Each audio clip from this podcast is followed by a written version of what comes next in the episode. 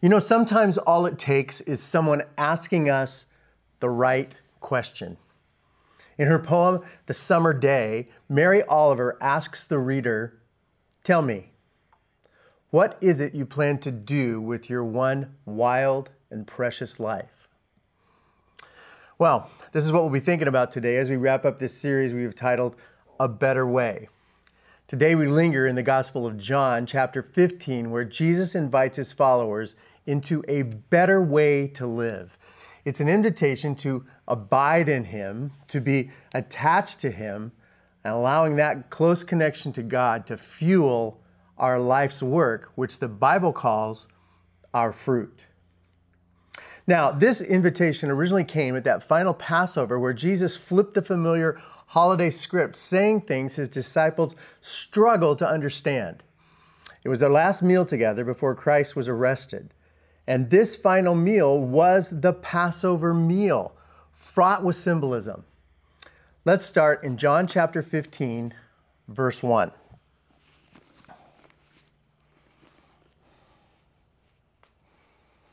John 15, 1, Jesus says, I am the true vine, and my Father is the gardener.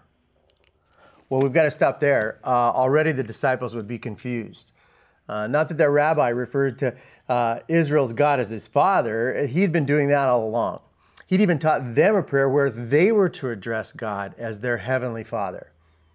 But now he adds this My father is a gardener and I am the true vine. Now, we 21st century Gentiles easily miss how radical this claim was to any Jewish listener. People who had been taught from childhood that God's vine, the only true vine, was the nation of Israel. The prophets and poets alike had all agreed that God's vine was his chosen people, the Jews. But now, as Jesus passes the cup, he says, No. The true vine is not a nation, it is not an ethnic group, it is not a place, it is a person. It's me, he told them. I am the true vine. Now, Jesus had been saying things all evening that were different, um, even troubling. In chapter 13, he predicted Judas's betrayal and then Peter's denial.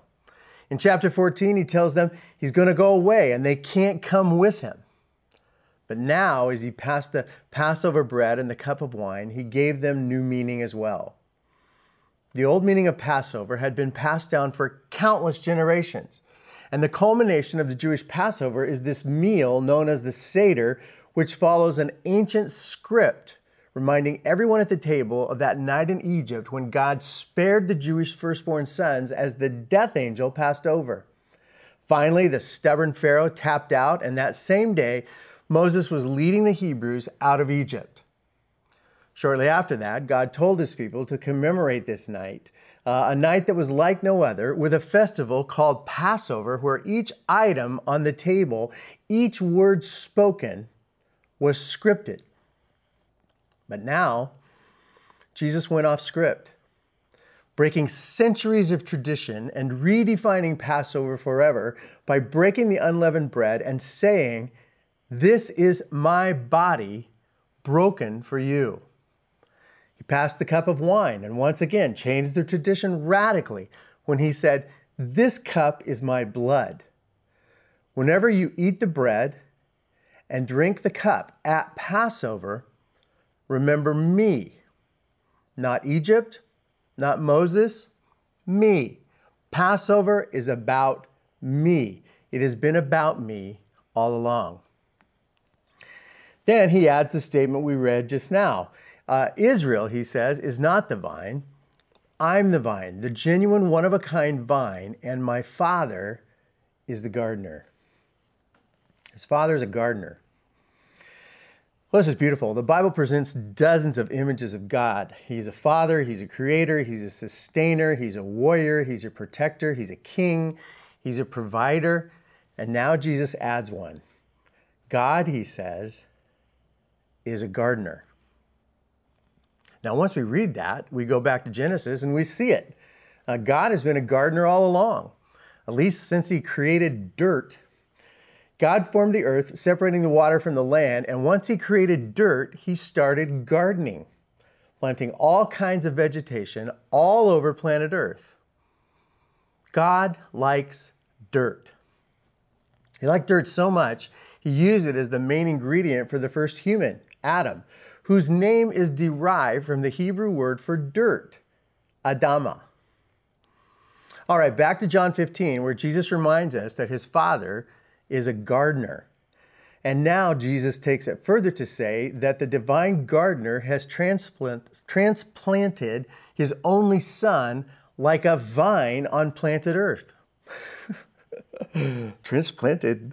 Let's start over with that thought.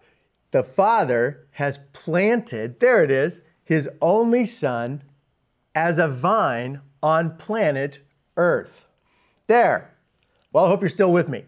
I hope so, because here's the point the Father's the gardener, the Son of God Himself is the vine, and we are the branches that bear His fruit. Think about that. That's spectacular. God could bear His own fruit without our help, but He, he bears fruit through us. Through Jesus, we're the branches of this vine. So, this is such a wonderful thought because in Genesis, humans were placed in the garden, and now in Jesus, we are the garden. Fruit bearing branches connected to the only true vine. No wonder Jesus could promise never to leave us or forsake us. We're connected to him.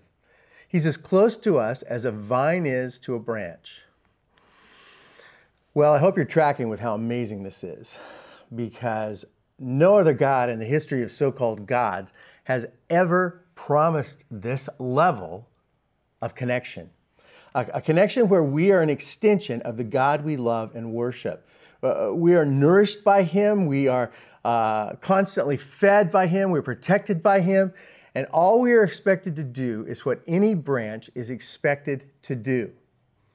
We are expected to bear fruit. That's it.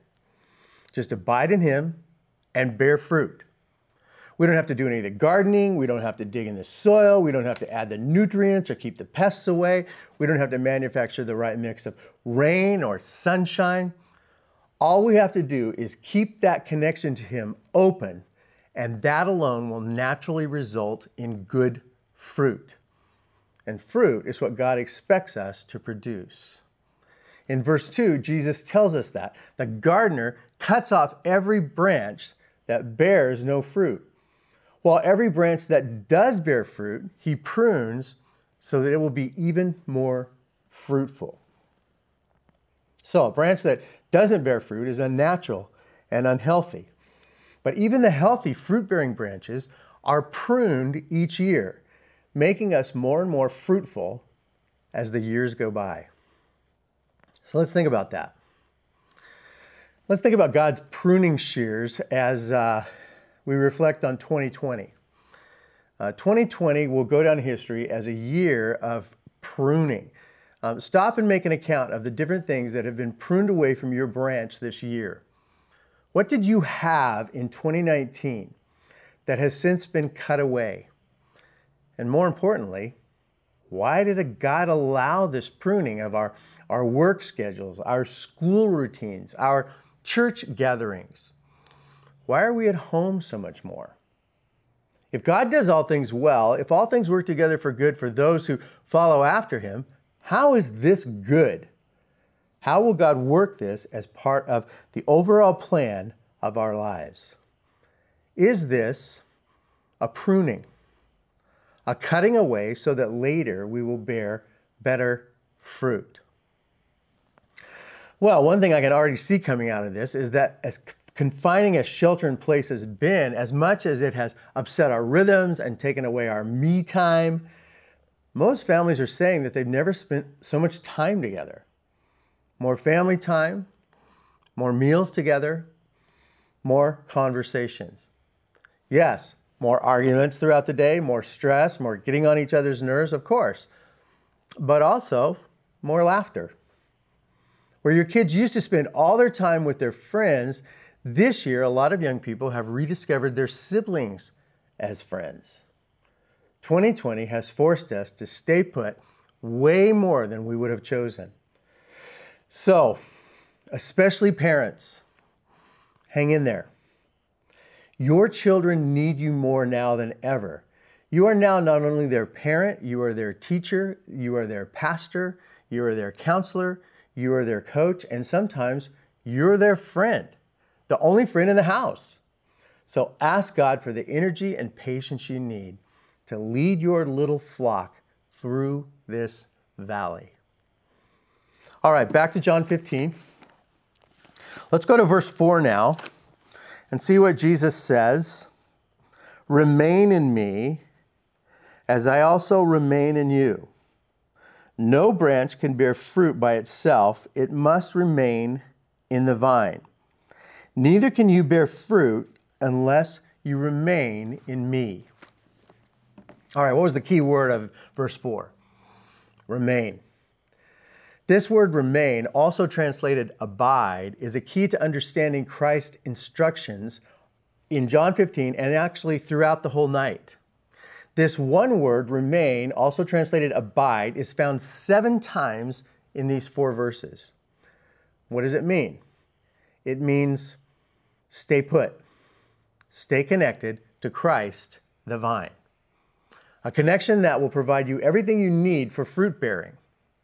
Now, this connectedness to Jesus is so important because, as he said, apart from him, we can't produce what we were created to produce. Sure, we can do some good things. There are many people out there who are not connected to Jesus at all who are doing good things. But the fruit we are called to produce can only be produced if we are connected to Christ. But for us to produce that fruit, the, the fruit that looks most like Christ, we have to remain in Christ. We have to abide. Okay, so let's not confuse sitting still with abiding. They're not the same thing because Jesus is often on the move. Abiding is connectedness. Abiding means that when he moves, we move. We move. And this isn't easy for us to stay connected and only go where Jesus is going and only do what Jesus is doing. That's hard. Uh, I'd much rather have a to do list. Uh, give me a deadline and then send me out to do a bunch of stuff for God. And herein lies our challenge. God desires the relational, we gravitate towards the transactional. We'd much rather get busy doing things for God than hanging out with God. How many times have I seen this? A person comes to faith with a great connection to Jesus initially, just like a branch to a vine, only later to get busy doing things for God. They want to feel productive and, uh, and waiting for Jesus to, to, to, to, prompt them or to, to, to head in a direction starts to feel, I don't know, a little impatient. And so they start moving out on their own, doing things, a bunch of good things for God, but without enough time spent in Christ's presence, without checking in and letting the direction and the nourishment flow from the true vine. The fruit they are offering begins to taste sweaty it's not that they aren't accomplishing things, it's just not the things God was wanting them to accomplish. Plus, it's only a matter of time before that hardworking, ever busy believer gets exhausted doing things for God instead of doing things with God. Soon their fruit starts to taste sour as they begin to resent those not working as hard as they are, those not showing enough appreciation for what's being done. God says, it's not about that. Just abide in me, and we'll do what you're supposed to be doing, and we'll do it together. Stay connected to God, and you'll go where God goes. And when God says wait, we wait. An active waiting, uh, where they that wait with the Lord renew their strength. I was thinking about this this week as I as I watched Brenda plant her bulbs. She does this every year. These ugly brown blobs that could be confused with dirt clods or or even small rotten dried out onions. But she digs them a hole in the ground and covers them up in the dark, rich, moist soil. Now, they don't sprout on the first day or even the first week. But don't be fooled. Just like Christ in that tomb on Friday night, life is already stirring deep in the ground. Soon the tender shoot will break out into the sunlight and then grow very quickly, revealing it to be a, a daffodil or an amaryllis. Now, you're like that too, you know. You may feel like uh, God kind of buried you recently. You may feel unproductive, even forgotten, invisible. But God is already working in you, and soon it will be evident. You'll break through, and people will see the beauty of what God did in you during this season. Soon, they will taste the fruit. But, friend, this will never happen if you don't abide in Him. Staying connected and waiting for the season when you will bear the fruit that only comes from your connection to Jesus, who came as Emmanuel. And what does that mean? Emmanuel, God with us. And I think God with us is exactly what we need.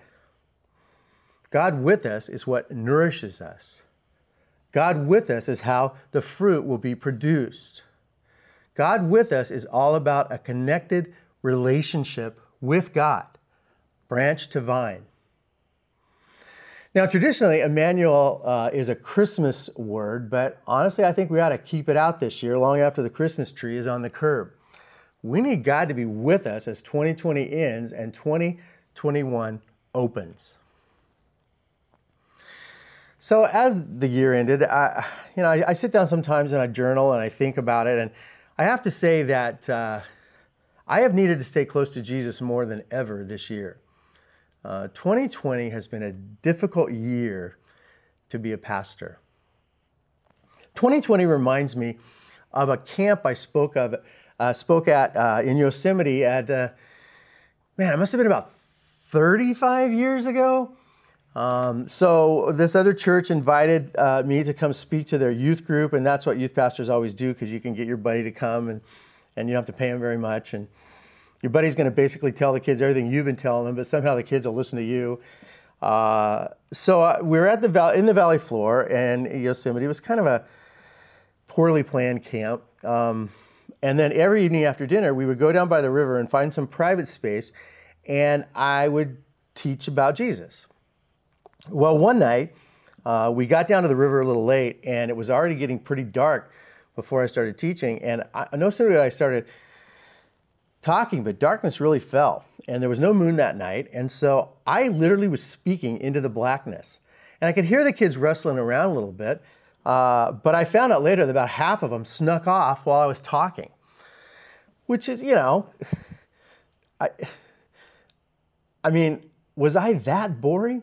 I don't know, but maybe, you know, they just wanted to do something else. Who knows? But I think by the end of it, I probably was talking to a rabbit and a coyote and God knows who. But uh, I got to thinking, that's kind of how it feels looking into this camera and talking to you. Uh, I don't get any feedback. I can't tell even if you're still there.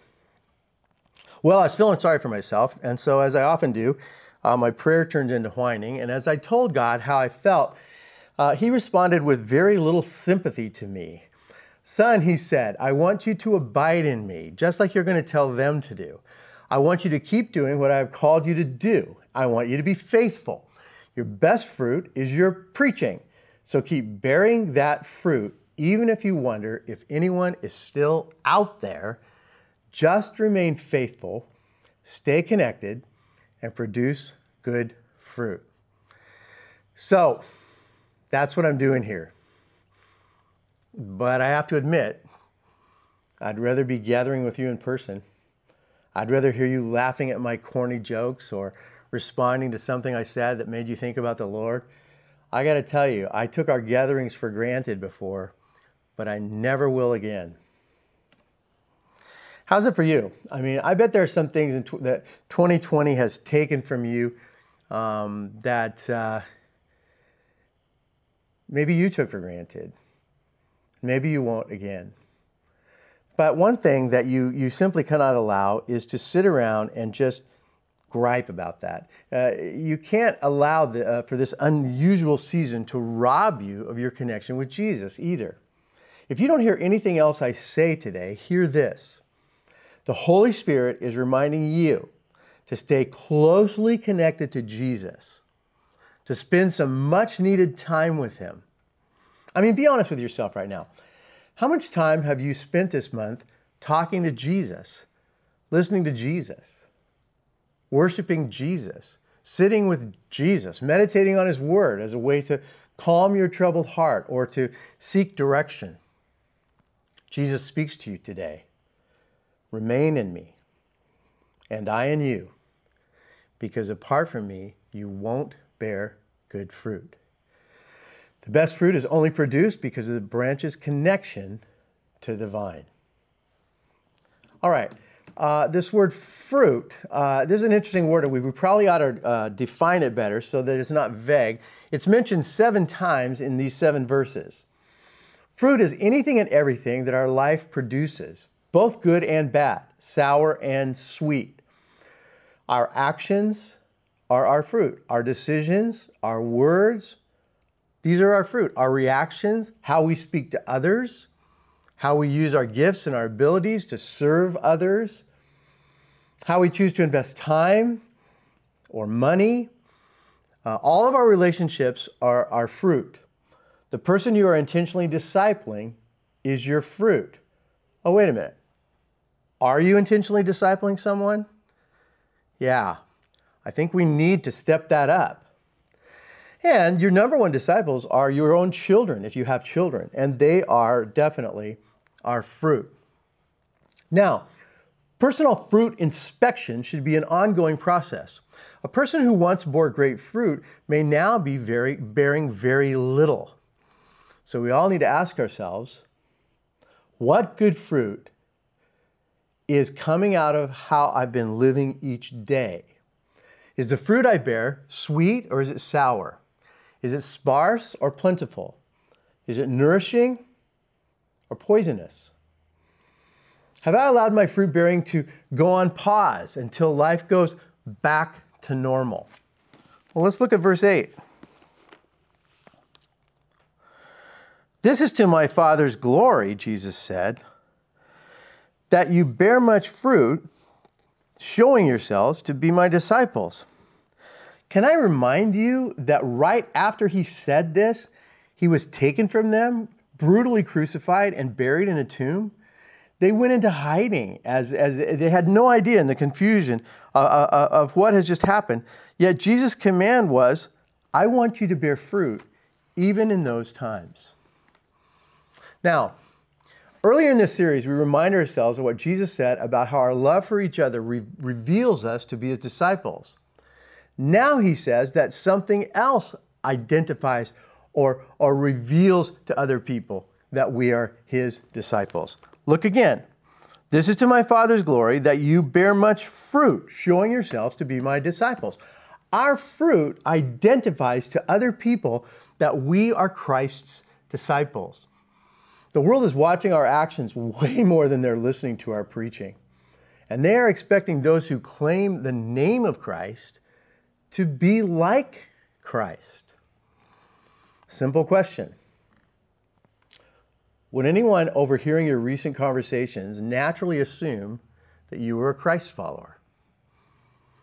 If they followed you on social media, would they, would they say, that's what Christ would have posted? Would they consume fruit that tastes like fruit of the Spirit that the Apostle Paul laid out in Galatians 5? The Holy Spirit, Paul says, produces this kind of fruit in our lives love, joy, peace, patience, kindness, goodness, faithfulness, gentleness, and self control. Well, is this anything like what your life has been producing lately? Friends, I'm not just saying this today because I want you to, to represent Christ better, even though I do want us all to represent Christ better. I'm saying this for your sake as well. Like Jesus said that night at dinner. Look at verse 11. I have told you this, he said, so that my joy may be in you and that your joy may be complete. Wow, that's crazy. Jesus didn't say, I've told you this so you get out and get busy for God. He said, I told you this so that you guys would have joy even when you're sorrowing, even when you're not feeling happy, even when you don't understand what's going on. I want you to have complete joy. I want it to complete you. Um, this word translated into English as complete is a Greek word that also means to fulfill. I want my joy to fulfill you. Uh, uh, another definition is, and, and this one takes some explaining, is to fully preach. I want my joy in you, Jesus said, to fully preach. Now, this is such a cool thought that our joy should fully preach our gospel. Like Paul and, uh, like Paul and Silas' joy at midnight in Philippi, uh, they had been arrested, they had been beaten, they had been shackled in prison, but refusing to be robbed of their joy, they're singing.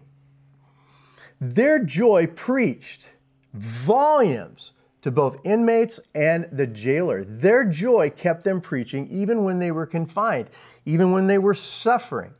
And in that midnight darkness, the light created by their joy shone bright.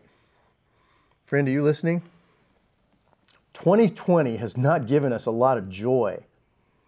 But when did we start giving ourselves permission to let circumstances set our mood?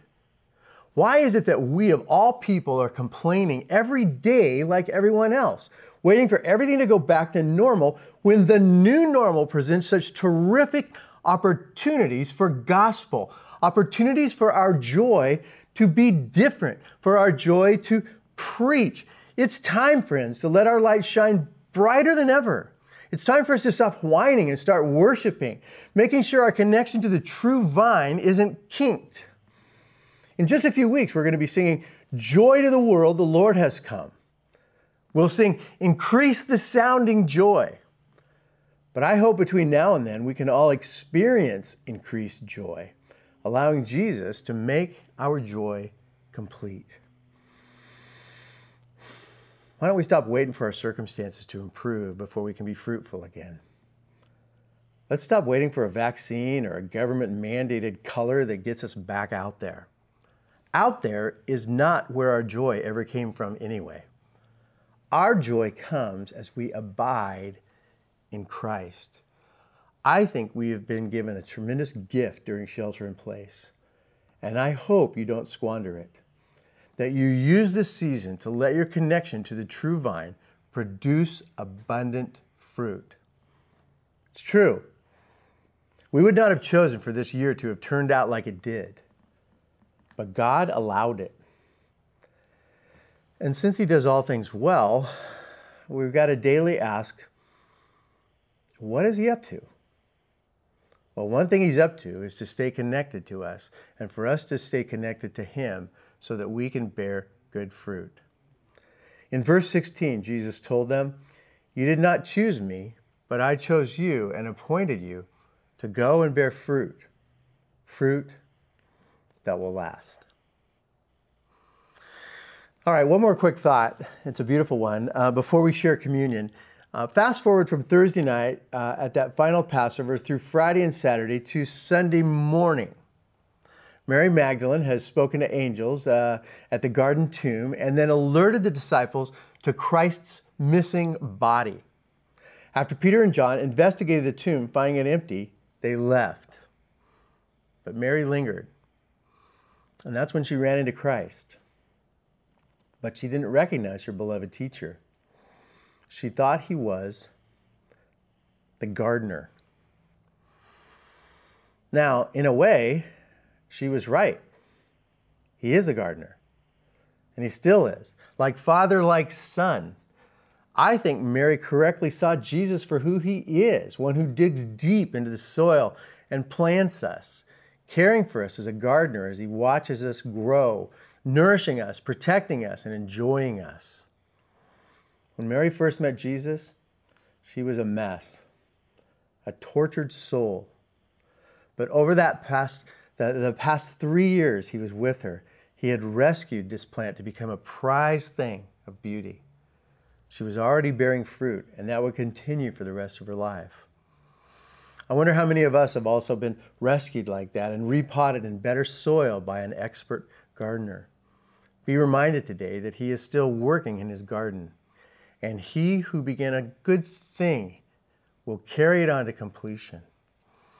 Mary Oliver asks us, Tell me, what is it you plan to do with your one wild and precious life? And we respond, We will remain in Christ and bear good fruit. Well, that's enough teaching. Uh, let's take communion together. Take a moment now to reach for the bread and the cup, and let's celebrate these things together.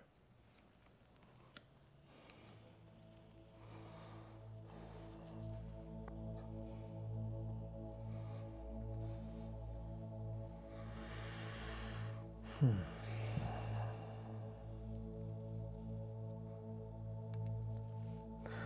On the night of his betrayal, Jesus took the, the bread and broke it, saying, This is my body broken for you.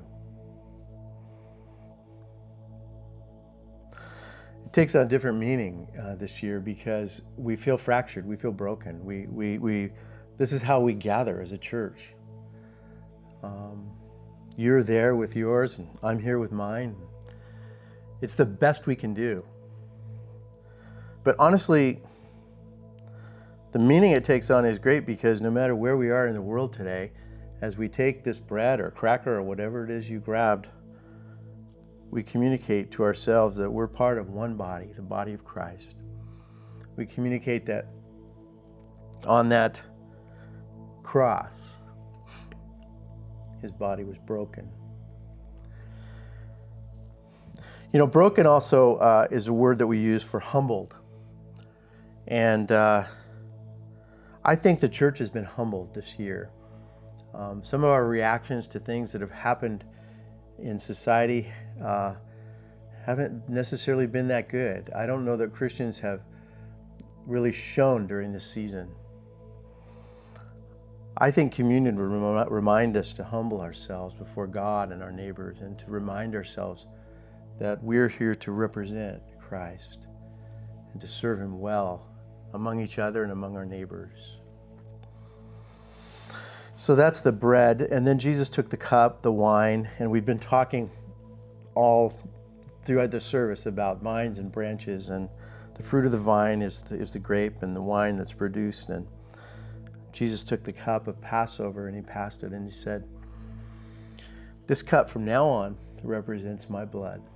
And as often as you drink it, as often as you drink this cup and eat this bread, I want you to remember me until I come. So, this cup is a cup of remembrance. Uh, it reminds us that blood has been shed so our sins could be forgiven and that we're not on our own. As we abide in Him, uh, His blood flows through our veins.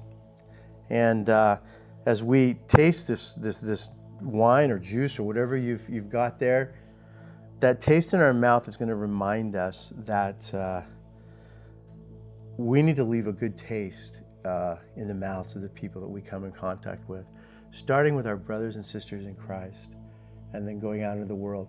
That our communion with Christ would make our communion with everyone else all the sweeter. Take the bread, take the cup, Let's eat and drink together.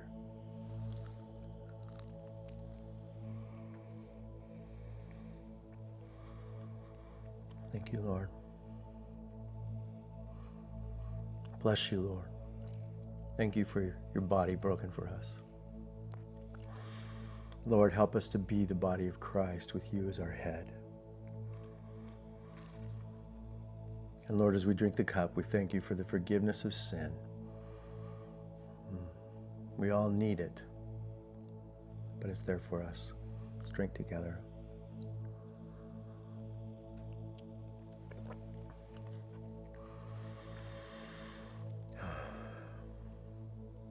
And Lord, let that taste go with us throughout the rest of this day as we remind ourselves who we are and whose we are. And now the Lord bless you, and the Lord keep you, and the Lord watch over you, and the Lord protect you, encourage you, strengthen you. May the great gardener cultivate the soil all around you so that you will grow and bear good fruit, fruit that will last. I bless you in the name of the Father, the Son, and the Holy Spirit. Amen.